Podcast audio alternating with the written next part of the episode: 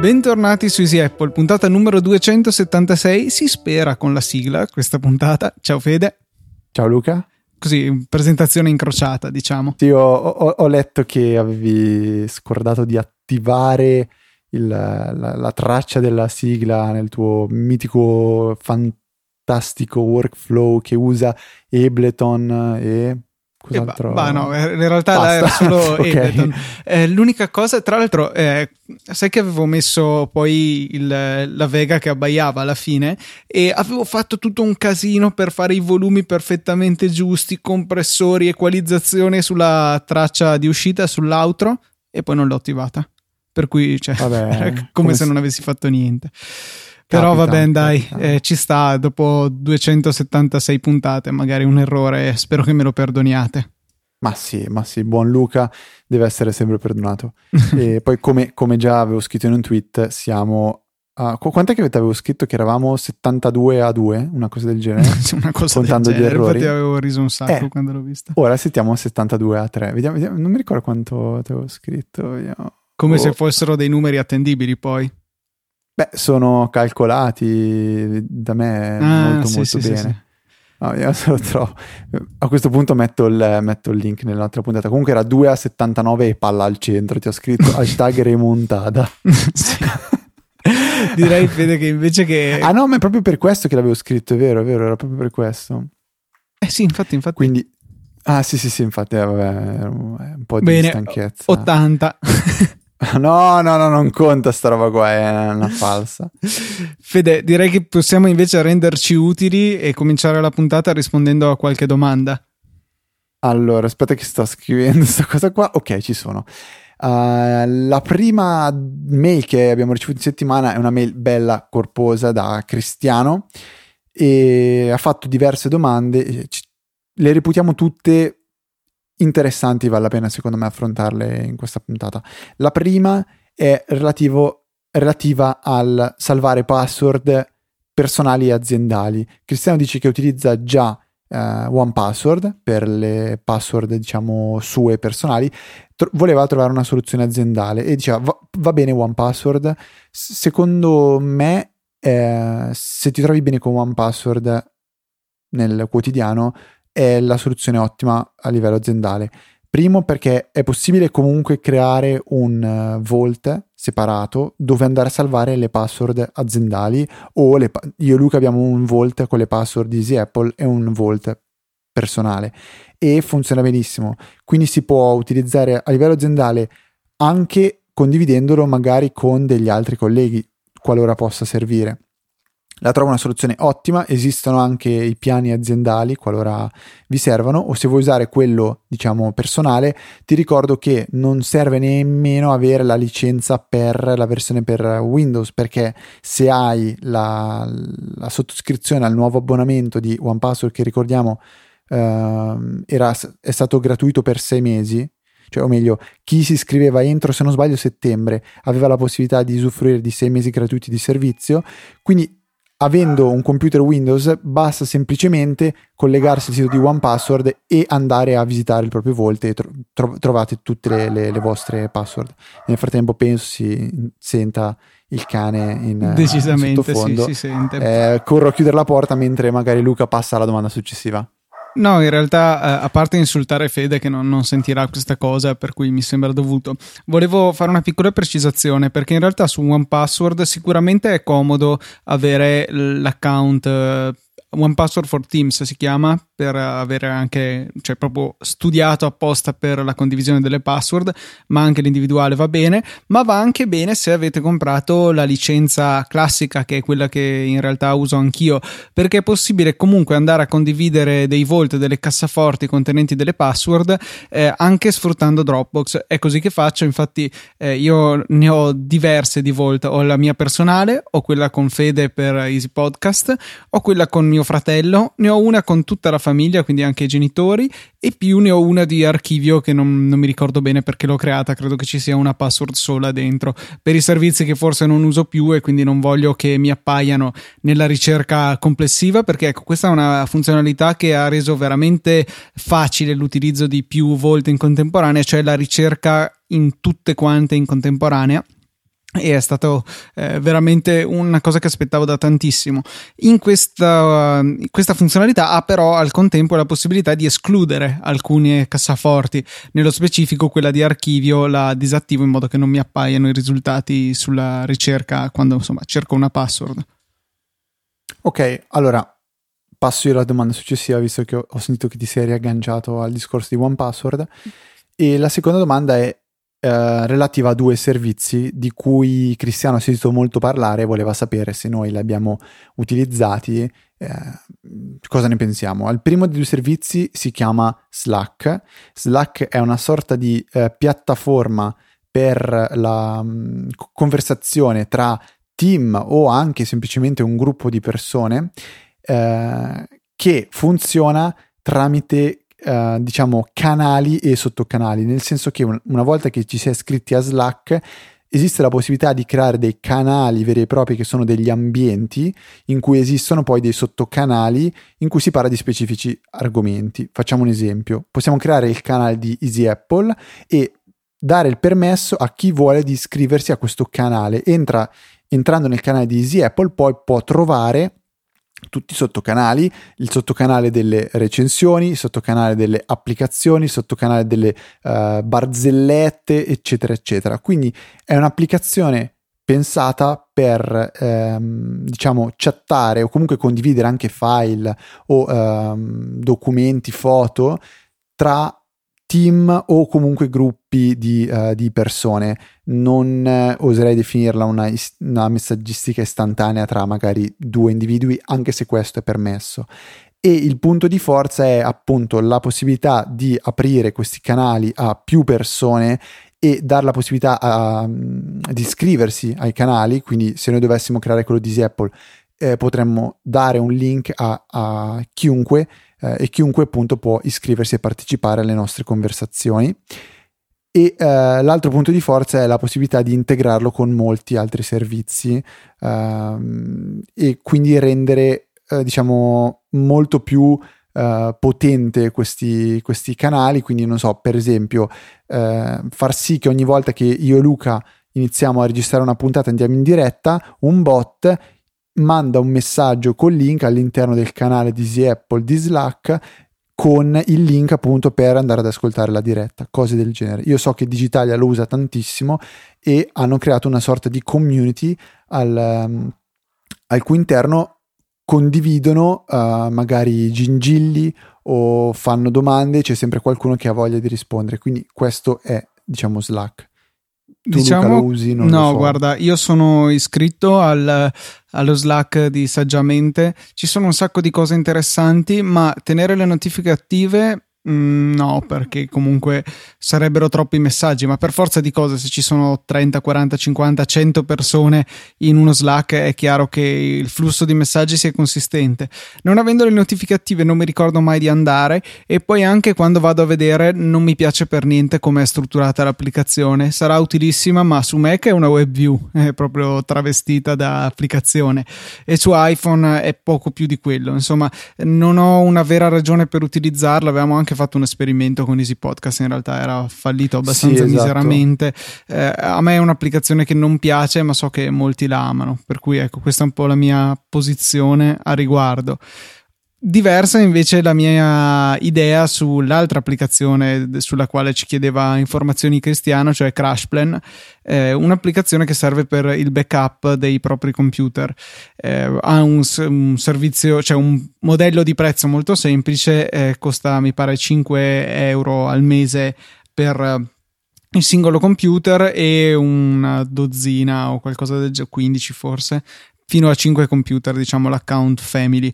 Io ho questo e mm, il motivo per cui utilizzo CrashPlan e non Backblaze, che è un servizio del tutto analogo, prezzo anche simile, eh, in realtà i motivi sono due. Il primo è che con l'account family posso fare il backup di tanti computer spendendo meno, perché ad esempio ho dentro il mio Mac, quello di mia mamma, quello di mio fratello e il server domestico e sono già a 4. E proprio quest'ultima cosa, il server domestico per me è fondamentale perché CrashPlan, a differenza di Backblaze, supporta anche Linux, per cui posso fare un backup dal server domestico, so che ci sono anche plugin, credo per i Synology e i QNAP più prestazionali e, e, quindi posso direttamente avere il server che si backupa da solo. Ormai poi oltretutto avrò caricato un tera e mezzo su CrashPlan perché lo spazio è illimitato e, e quindi non, eh, non, ce la farei a ricominciare l'upload su un altro servizio. Quindi anche per inerzia, oltre per comunque delle caratteristiche che mi interessano, rimango sempre su CrashPlan. Lati negativi è brutto e è in Java per cui eh, questi sono i suoi due difetti principali, però complessivamente il servizio è abbastanza valido. Ecco, no, un altro problema, se vogliamo, è che è un po' lentuccio, eh, sia in upload che in download. Um, non riesce a saturare linee eh, in upload, insomma, fa 2-3 mega, 3 mega più o meno dai, e più o meno altrettanto anche in download che è poco. Una volta avevo bisogno di eh, recuperare dei file e mi ero accorto che facendo una VPN passando per un, eh, una droplet di DigitalOcean in Olanda mi pare, invece là proprio scaricavo a banda piena tipo 150 megabit sul, sul server di DigitalOcean, per cui boh, in realtà non mi spiego questa eh, scarsezza di prestazioni perlomeno verso l'Italia, però insomma così è. Diciamo che comunque per me rimane un'ultima spiaggia perché i dati che ho backuppato su CrashPlan in realtà li ho anche su varie altre copie fisiche che ho di fianco a me. Per cui se davvero dovrò ricorrere anche a quello in qualche situazione gravissima, e mi è successo, è anche comodo il fatto che può tenere le versioni intermedie dei file all'infinito, eh, comunque il tempo è tutto sommato accettabile. Ecco, magari non devo tirare giù 500 giga in un colpo solo, magari sono un giga o due, insomma. Poi io aggiungo una cosa che ad esempio col NAS che ho è possibile installare CrashPlan e eventualmente fare il backup dei dispositivi che ho in casa direttamente sul NAS. Poi se uno è malato può anche fare il backup e, quest- e questa è una cosa gratuita, eh? è una è un servizio offerto gratuitamente da CrashPlan, nel senso che si installa un client sul NAS come se fosse un, uno dei server di CrashPlan e poi si fa il backup dei propri dispositivi sul proprio NAS. Ha poi, qualche volendo... piccola limitazione, ecco giusto dirlo, sì. mi pare che eh, faccia solo un backup orario, una cosa del genere, o forse ancora meno frequente, insomma diciamo che non è completo come i servizi online, però sicuramente è ottimo da avere come in più gratuito, ecco. Sì, sì, sì, assolutamente comodo. Poi io personalmente faccio il backup. No, scherzo, eh, lo faccio però in modo non eh, zorzesco. Quindi, ok, passiamo ad altro perché non voglio affrontare questo argomento. Sai che è scottante. Luca, eh, tempo fa tu avevi mostrato tutta la tua rete casalinga con eh, a partire dall'antenna di Eolo fino all'ultimo dispositivo connesso tramite eh, 18 miliardi di ripetitori in wifi eh, che era in piccolo perché non volevi far vedere che hai il wifi in casa tua ci chiede Cristiano come si fa a fare una cosa così bella. Uh, è stato molto semplice. Partiamo dal presupposto che non mi ricordo. Avevo cercato mm, network mapping o qualcosa del genere. How to draw a network map su Google, che è la mia soluzione standard per qualunque problema della vita. E avevo trovato un tool eh, che si usava direttamente dal browser. Eh, ricordo che però era a pagamento e avevo utilizzato l'account dimostrativo, la trial che c'era per uh, ottenerlo, insomma. Ah sì, ci voleva tipo l'account a pagamento per poter scaricare il PDF, però potevi stampare e salvare online. Allora io cosa avevo fatto da bravo ladruncolo? Avevo fatto la stampa in un formato gigante, tipo in boh, almeno in A3 e salvato come PDF. Quindi senza in realtà produrre il foglio, però ne ho ottenuto una simpatica versione ad alta risoluzione, tra l'altro vettoriale per cui si zoomava molto bene. Non ricordo il nome del tool però.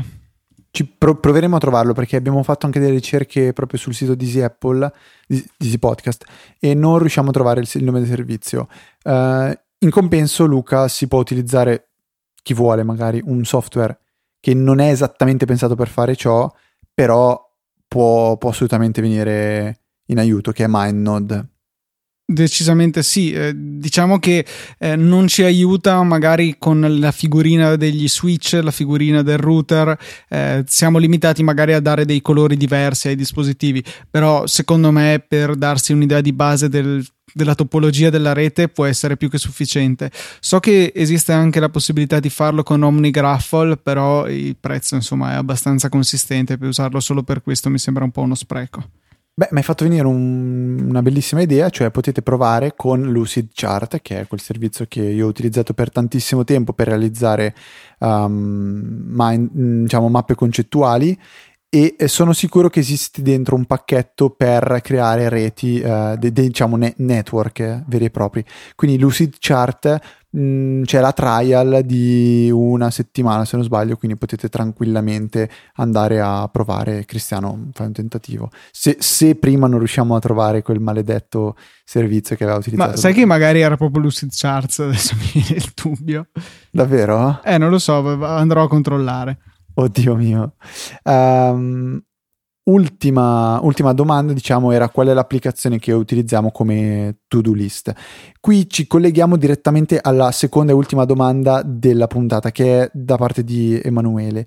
Emanuele chiede, uh, in realtà non è l'ultima domanda perché Emanuele chiede altre cose, ma ci riagganciamo questa mail perché Emanuele chiede uh, se noi abbiamo utilizzato sia Todoist e sia Wunderlist e quindi creiamo, mettiamo insieme le due domande e diciamo così. Allora, personalmente io e Luca, a meno che Luca non abbia cambiato, usiamo To Do, scritto 2 Do, che um, io ne ho provate tante applicazioni To Do e To Do, scritto 2 Do, uh, a mio parere risulta quella più completa e semplice da utilizzare, con una grossissima pecca, l'assenza di liste condivise. Quindi, per forza di cose, Luca dobbiamo trovare, abbiamo trovato un servizio che ci permetta di condividere una lista in cui andiamo a inserire gli argomenti di cui vogliamo parlare in Easy Apple e poi andiamo anche a costruire la puntata, la scaletta della puntata vera e propria. E per fare questo utilizziamo eh, Wunderlist. Fede, sai che si Dimmi? possono condividere le cose su Todoist? No, no, di to do sto parlando io. Ah, scusami, avevo no, capito no. Todoist. no, no, to do. To do, la pecca di to do è che non si possono condividere liste. Si può fare soltanto se si utilizza come metodo di sincronizzazione eh, i reminder di iCloud, ma è fortemente sconsigliato anche dallo sviluppatore, che dice invece di utilizzare Dropbox. Quindi to do è quella che utilizziamo personalmente. Wunderlist la utilizziamo per condividere eh, diciamo, la lista delle, de, degli argomenti futuri di Apple e della scaletta vera e propria. Utilizziamo Wunderlist perché a mio parere, a parere di Luca, è semplice ed è esattamente quello che cerchiamo. Todoist è un'applicazione decisamente più potente, più complessa e ha anche un miliardo e mezzo di client e di applicazioni, eh, viene aggiornata ogni giorno, è ottima, però non è quello che serve esattamente a me, Luca. Uh, diciamo che se dovessi sceglierne una tra tutte le tre, forse sceglierei Todoist, perché è quella che comunque ha parte, eh, alcune delle funzionalità di Wunderlist, alcune delle funzionalità, funzionalità di To e, e diciamo, se dovessi scegliere una delle tre è quella che a mio parere sarebbe il compromesso migliore. Potendo utilizzarne due diverse, utilizzo To Do e Wunderlist. Eh, che forse sono separatamente quelle fatte meglio. Uh, Todoist a mio parere sta in mezzo, è un po' un compromesso e quindi diciamo non, non riuscirei, non, non, è il meglio per condividere liste, non è il meglio per le liste personali. Quindi questo è un po' secondo me il, il sunto di tutto ciò. Non so se vuoi aggiungere qualcosa Luca. No, so, sono d'accordo. Eh, diciamo che secondo me il vero ehm, plus che potrebbe avere Wunderlist è la sincronia estremamente rapida che per questo uso particolare che facciamo io e Fede, cioè siamo su Skype, stiamo organizzando la puntata o la stiamo addirittura registrando tipo adesso, eh, vedere in tempo reale cosa fa uno, cosa fa l'altro e altra cosa per noi fondamentale, l'ordine delle, degli oggetti, delle, degli elementi nelle liste, perché abbiamo la lista scaletta e chiaramente c'è un ordine degli argomenti possiamo riordinarlo e veramente in tempo reale l'altro vede la modifica appena effettuata. Sì, eh, a volte si crea un po' di casino con questa sincronizzazione, bisogna aspettare che l'altro abbia finito di lavorare, però diciamo che... È, ra- è raro, eh, Fede, cioè Ma più è anche volte... strano il caso... Sì, sì, però è anche... Cioè, da, da, pensare, è raro il caso in cui se utilizzassimo questa lista effettivamente per, per essere una lista condivisa, il caso in cui entrambi ci stiamo lavorando sopra contemporaneamente non è una cosa, diciamo, proprio Casomai succede me. mentre stiamo parlando appena prima di registrare, ecco, però a parte sì, questo sì, caso un po' limite, se vogliamo, è ottima veramente la Ma sincronia. forse anche perché, per esempio, io su Mac la, la, apro praticamente il giorno in cui si registra, perché normalmente diciamo che la, la maneggio da, da, iPhone, quindi nel momento in cui l'apro da iPhone magari deve fare un po' di sincronizzazioni strane, se inizio subito a lavorare il rischio è che mm, manchi qualcosa o comunque... Uh, piccolissimi difetti che probabilmente andranno via via scomparendo. È sempre quel discorso della sincronizzazione in real time che non è proprio semplicissima da fare, eh, immagino. Apple ha avuto problemi per parecchio tempo e tuttora li ha, quindi ci accontentiamo. Per concludere invece la mail di le domande di Emanuele erano era più, più, diciamo una sorta di uh, segnalazione, nel senso che lui si è un po' riallacciato al discorso che facevo io le, le, puntate scorse riguardo la gestione delle spese e lui dice secondo me la migliore, ancora meglio di Next a livello di interfaccia, di semplicità, di uh, inserimento dati è Wally che tra le varie cose permette anche di agganciare la localizzazione al, all'inserimento della spesa in modo che uh, si può risalire facilmente al, al dove è stato, cioè, diciamo, al, al, dove appunto avete uh, speso i vostri soldi. In realtà a me questa è una cosa che non serve perché io solitamente non lo faccio in realtà, magari lo faccio un po' dopo, la sera ci penso e inserisco i dati. Lui dice comunque di, utili- di utilizzare MoneyWiz perché Wally manca, eh, a Wally manca diciamo la sincronizzazione con una, uh, un'applicazione desktop e quindi è un, po', è un po' carente. Se non sbaglio non esiste neanche un servizio proprio cloud e MoneyWiz, MoneyWiz invece è quella la sua scelta e comunque diciamo abbiamo un po' tutti capito che MoneyWiz attualmente forse è l'applicazione più completa eh, e mh, sia dal punto di vista di eh, applicazioni, quindi interfacce, sia dal punto di vista funzionale.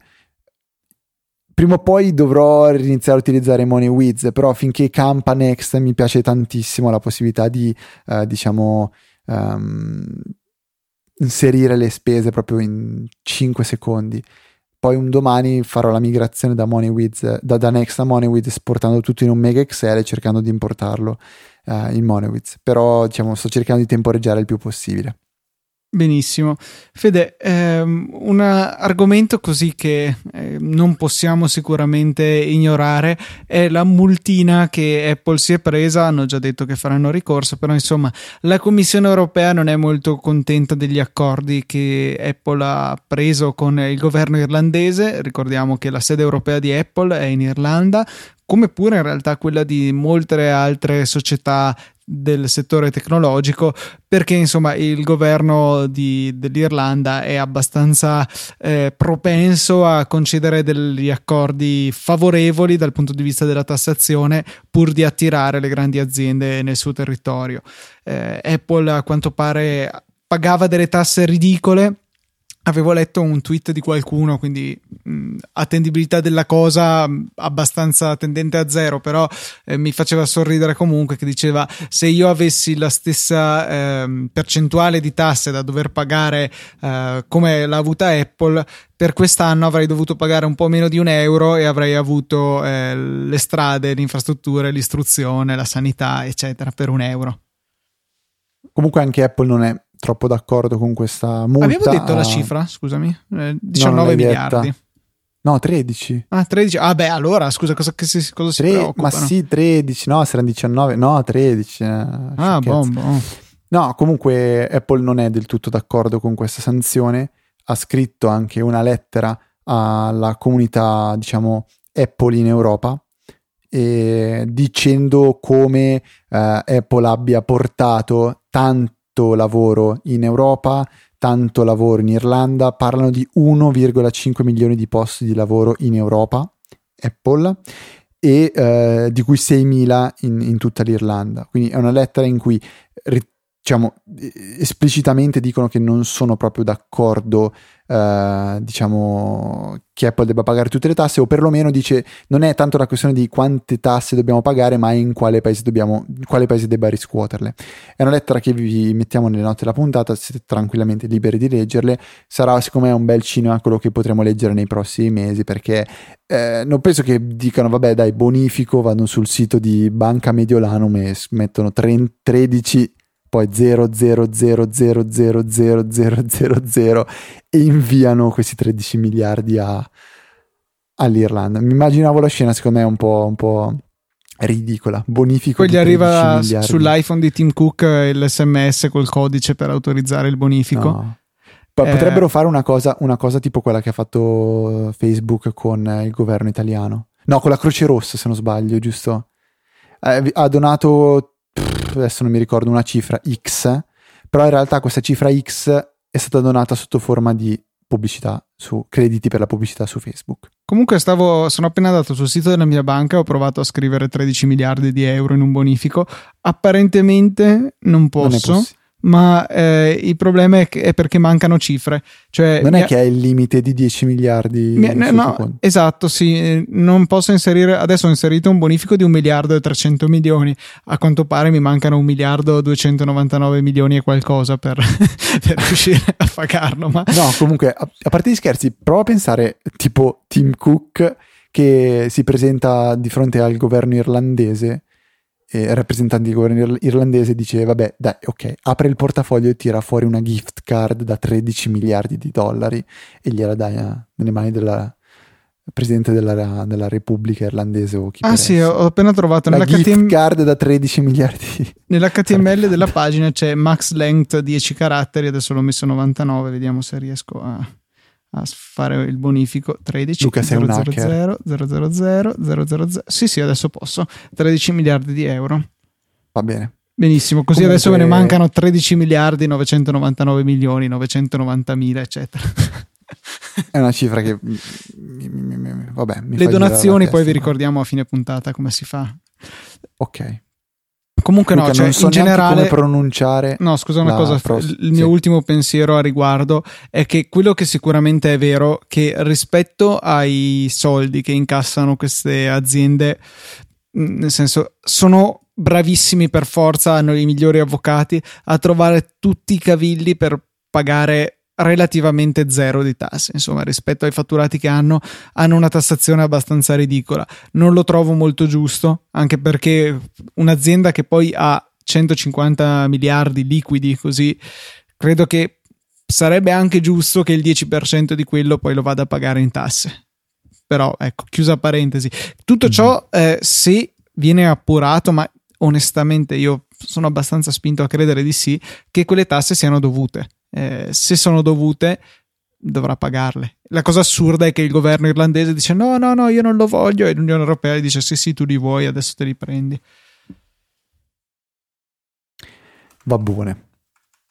Allora, abbiamo in scaletta qualcosa che non so neanche come pronunciare, Luca. Cos'è? Allora, iChite. Ok. iChite è il nome dell'utente di eh, GitHub che ha stilato questa lista. Questa lista si chiama Awesome macOS.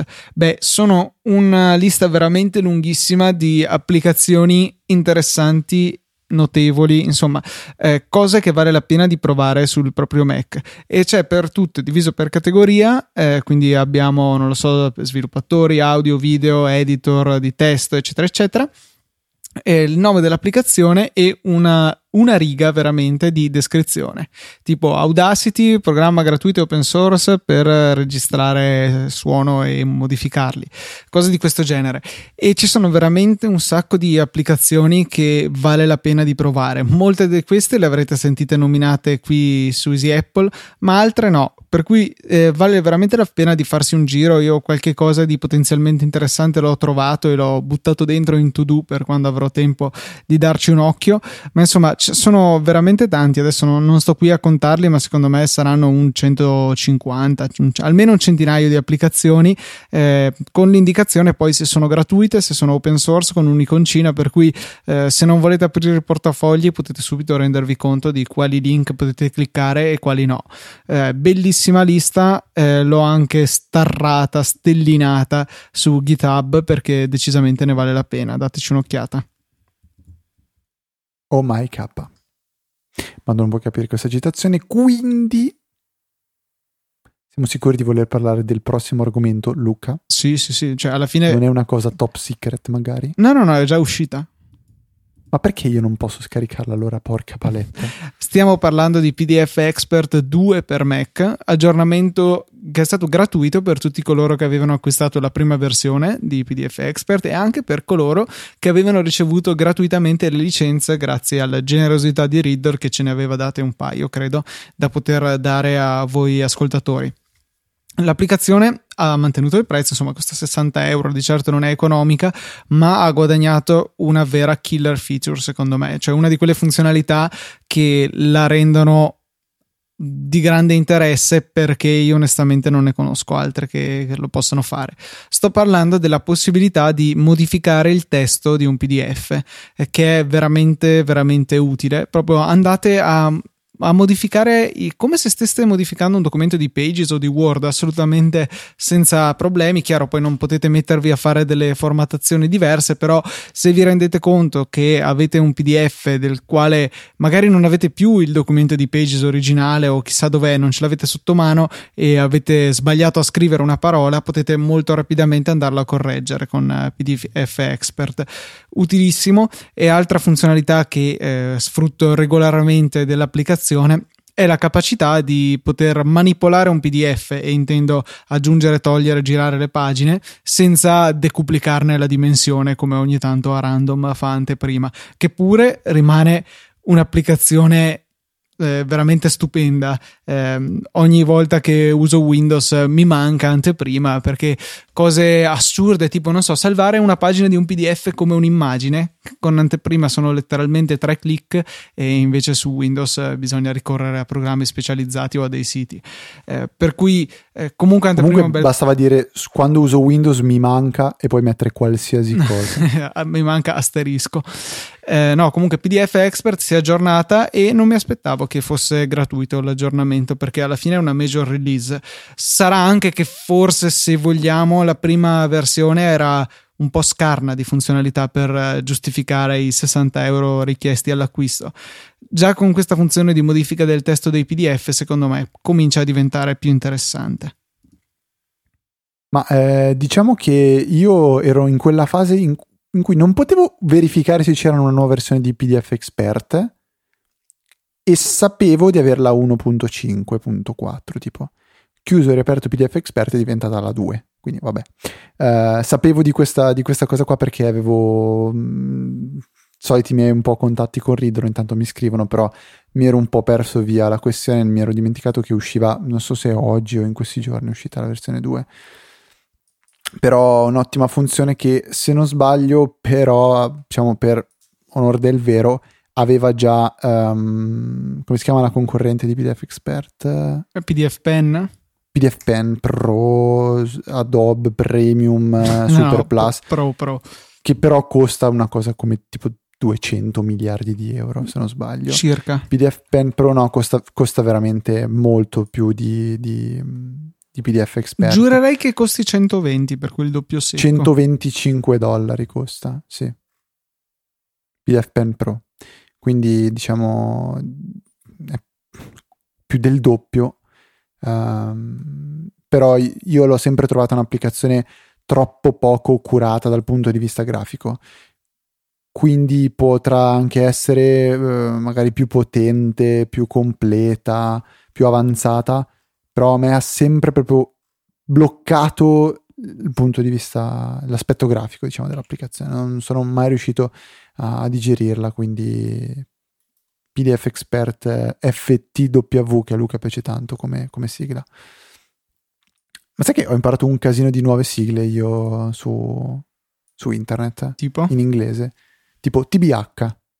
Uh, Today be happy. To be honest vuol dire. Ah sì, no, è vero, quella la sapevo. TFW.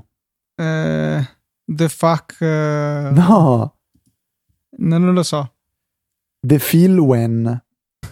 Ah, boh, Oppure questa- ultima, ultima, ultima TIL. Today I learned, questa qua Bravo, sapevo, Luca! Questa qua la sapevo. Grande. Mi faccio un applauso da solo. No, è vero perché allora, frequentando tantissimo Reddit, nei titoli spammano tantissimo queste eh, sigle che però diventano praticamente una sorta di hashtag, qualcosa che ti acchiappa perché tu quando leggi TIL capisci che qualcuno che ha imparato qualcosa di nuovo e dici cavolo voglio impararlo anch'io perché magari non lo so e allora queste sigle sono diventate ormai abbastanza qualcosa che uso quotidianamente ovviamente non con Luca perché altrimenti prenderei solo parole esatto. e quindi niente Fede, sei, sei sconvolto da Facebook? Ma no, al- allora è una cosa che mi è successa in Sardegna e non, non mi è piaciuta neanche un po', però ho un po' rimandato perché ho detto non so se effettivamente è una cosa di cui voglio parlarne, magari Luca non mi prende sul serio, però io è una, cosa che non, non, non so, non apprezzo, cioè il fatto che l'applicazione di Facebook evidentemente si guardi comunque tutte le foto del proprio rullino perché nel momento in cui lanciate l'applicazione vi viene proposta a volte la possibilità di creare uno slideshow con delle vostre foto per mm, boh, fare vedere il riassunto della vostra giornata. Quindi in un modo o nell'altro Facebook accede alle vostre foto e le utilizza per creare uno slideshow. Dubito che questo slideshow venga creato in locale. Invece secondo me sì. Dici che viene creato in locale e viene creato mentre l'applicazione è chiusa Mm, no, secondo me quando lo apre e vede un Cioè, blocco... devi analizzare le foto. Sì, vede un blocco, gua- basta che guardi quando sono state scattate e vede che ne so, 10 foto scattate nelle ultime due ore, magari propone, cioè perché poi il video è molto standard, cioè c'ha palesemente i posti per mettere le foto che appunto poi andrà a inserire, che ha ritrovato nel tuo rullino. Boh, non lo so, perché cioè, così come Dropbox può prendere le foto in background e caricarle su Dropbox, penso che Facebook possa fare la stessa cosa. Pro tip, disattiva il background, di refresh Facebook. Di, di Facebook. Ma hai detto una buona idea, Luca. Io ce l'ho eh, disattivato praticamente per ogni applicazione, sono veramente poche quelle che, a cui ho concesso il permesso di svegliarsi in background, perché la maggior parte delle app in realtà non ne hanno bisogno. Ma Overcast che ora che me lo dici, da quando io utilizzo il 6 Plus, non ho mai, cont- non ho mai fatto un check di, di- del background refresh e in effetti sì, è meglio dare- andare a dare una bella occhiata a questa schermata. anche perché veramente tantissime app non ne hanno nessun bisogno, nessun bisogno. Tipo l'applicazione della Roadhouse. Eh. Si può levare. Sì, sicuramente si può togliere, però cioè, Cosa- qual è il senso di averlo? Boh. Eh, forse l'uso di qualche API che in realtà l'applicazione utilizza solamente quando è sullo schermo la fa, eh, tra virgolette, mh, elencare in- tra quelle che avrebbero in teoria il permesso di fare qualcosa in background. Fatto sta che insomma a me non piace, io faccio fuori tutto quanto da lì. Ho appena cancellato un'applicazione da- dall'iPhone e così proprio vi co- condivido una delle cose che mi tilta di più in assoluto quando, da quando utilizzo cosa? tiltare. Tiltare. Ma perché? Cosa ho fatto di male? Eh, eh, vabbè, è un termine che uso tantissimo, vabbè, eh, nell'ambito gaming, quindi dovrai abituarti. E che hanno invertito la posizione dei pulsanti eh, che ti permettono di confermare o cancellare la cancellazione di un'applicazione. Io sono ormai eh, sette anni, sette anni, sì, che utilizzo iOS, quindi sette anni che sono abituato a tenere premuto su un'icona, premere la X e poi premere il tasto che c'è a sinistra per cancellare un'applicazione. Molto bene, l'hanno invertito, ora è a destra. E, cioè, tutte le volte io faccio per cancellare l'applicazione e poi dico no, ok, non cancellarla. Non so se è una cosa voluta o per, per farci impazzire o altro, però vi assicuro che vi renderete conto che è- una di quelle cose che ti, ti spostano qualcosa che sei abituato per sette anni ad avere lì e tutte le volte sbagli e vai lì e non lo trovi. Eh, tremenda come cosa. Vabbè, mm, sfogo personale. Ultimo, ehm, ultima applicazione di cui eh, volevo parlarvi è uh, Smart App, un'applicazione che ho trovato su uno di quei servizi che da, da quando ho scoperto ho sempre apprezzato e ogni tanto vado a, a curiosare, è che è Product Hunt. Tu sei iscritto alla newsletter di Product Hunt? No, mi ricordo che ne avevi già parlato, che non avevo trovato il modo di iscrivermi. Rende meno spiacevoli i lunedì, devo dire, quella, quella, quella newsletter. Sì, sì, ogni boh, lunedì non. Ah, perfetto. Sono arrivato su Product Hunt e c'è una manina che mi fa ciao e dice Welcome to Product Hunt. Get the best new products in your inbox daily. ma io non la voglio daily. Eh, ma probabilmente puoi cambiare la frequenza quando ti iscrivi. Va bene, allora subscribe. Fatto. Allora, Smart App per Mac, e ho scoperto esiste anche per iPhone e per Android, è un applicativo che vive nella vostra menu bar, totalmente gratuita e che vi permette di vedere quanto traffico avete utilizzato col vostro Mac, nel mio caso quindi. E potete vederlo diviso in due, diciamo, uh, sezioni. La sezione del, delle applicazioni e la sezione quella, diciamo, giornaliera.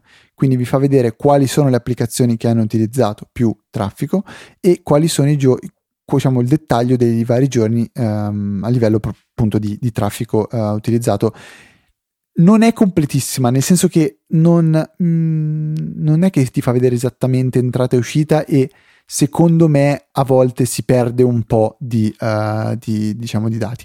Non ho fatto una verifica completa perché la consiglio sempre come alternativa diciamo gratuita a iStat Menus, eh, che resta l'applicativo più completo e comunque interessante da poter avere sul proprio Mac, ma questa, come sempre diciamo, è un'applicazione carina, un po' come la scorsa puntata avevamo consiglia- consigliato, um, non mi ricordo neanche come cavolo si chiama, uh, vediamo se la ritrovo. No, non penso quell'applicazione che vive nella, nella, nel notification center e aggiunge un widget che vi permette di vedere il eh, consumo di CPU, memoria, di bande e simili. Quindi sono un po' di piccoli pezzettini che possono andare a sostituire alcune delle funzioni di iStat Menus. Quindi diciamo Smart App for, per Mac, trovate il link nelle note della puntata come sempre, potete scaricarla gratuitamente. Piccolo, grosso problema per me non funziona questa applicazione. Perché? Perché non guarda l'Ethernet. Il wifi del mio Mac vive spento, per cui per me non, non mostra nessun tipo di traffico. Per... Cos'è che è Ether? Ether cosa? E, e, l'unico cavo che è degno di essere avuto. Tra l'altro, non capisco perché tutta questa mania di passare. Per l'uomo che non, ho, che non deve chiedere esatto. la password. Fantastica questa cosa, Luca. Eh, beh, in realtà tecnicamente potrebbe anche essere, però eh, no. L- siamo passati all'USB-C per il MacBook, unica porta perché lo ricarica anche, ma anche con l'Ethernet. C'è il Power over Ethernet che consente di caricare il Mac. Pensa che bello che sarebbe avere un Mac solo con l'Ethernet. Ma eh. non c'è mica il solito problema anche del Thunderbolt a livello di sicurezza che uno può iniettare codice a livello del kernel, bla bla bla. Mm, no, no, perché è un problema che accomuna Thunderbolt e Firewire in quanto ah, sono okay. delle interfacce eh, PCI Express in pratica e PCI Express, che è lo stesso bus su cui sono connesse le um, schede video, per dire, ha la possibilità di vedere direttamente la RAM bypassando il sistema operativo. Questa è un po' la, la spiegazione, proprio, credo di averla detta in maniera brutale. Sì, sì, sì, sì Però, mm, ecco, questo è un po' il motivo di base. Ethernet non ha questo problema, quindi mi sembra solo giusto passare all'Ethernet per tutto quanto. K. KKK. Dai Fede, siamo giunti in conclusione, anche questa puntata è fatta, tante domande, in realtà due soli autori, ma grazie a Cristiano ed Emanuele per le loro domande, sono stati degli ottimi spunti di riflessione. Poi Fede vi dirà come, dire, come fare le vostre domande. Io nel frattempo devo come ringraziare... Le domande. Esatto, come, eh, certamente le domande si escono come tante altre cose in realtà. Eh, devo, devo... Scusa. Devo ringraziare eh, i tre ascoltatori che ci hanno supportato questa settimana. Sono Letizia Calcinai Caterina e Lorenzo Andraghetti che ci scrive continuate così guys pollice in su per cui eh, ah, questo è un piccolo bonus che avete chiaramente se fate le donazioni eh, verrà citato il vostro messaggio per cui non scriveteci parolacce magari.